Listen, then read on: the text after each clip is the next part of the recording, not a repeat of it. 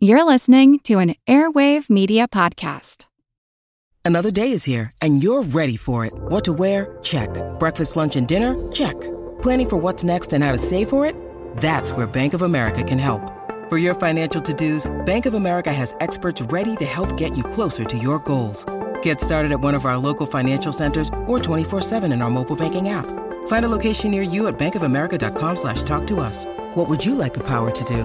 Mobile banking requires downloading the app and is only available for select devices. Message and data rates may apply. Bank of America and a member FDIC. Many of the drugs we take pass through our bodies and end up in wastewater treatment facilities.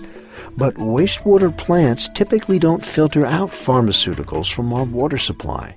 I'm Jim Metzner, and this is The Pulse of the Planet. Now that we know that pharmaceuticals exist in streams and rivers and lakes and other bodies of water, we're busy in our labs trying to understand what treatment processes can remove the pharmaceuticals.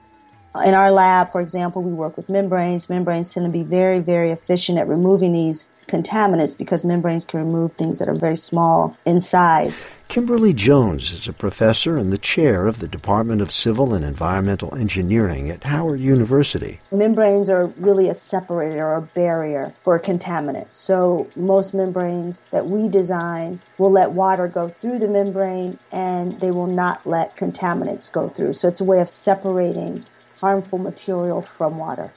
So it's the same principle of a coffee filter, only if you can imagine the pores can get really, really small, which means they can reject smaller and smaller contaminants, but they also need a much higher pressure to force the water through these smaller and smaller pores.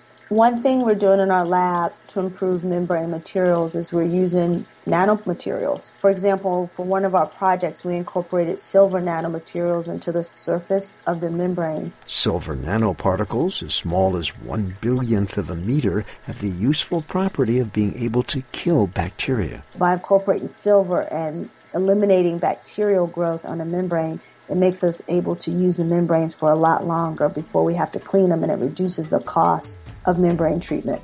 Pulse of the Planet is made possible in part by the Center for Earth and Environmental Nanotechnology and the National Science Foundation. You can hear this and past programs on our podcast.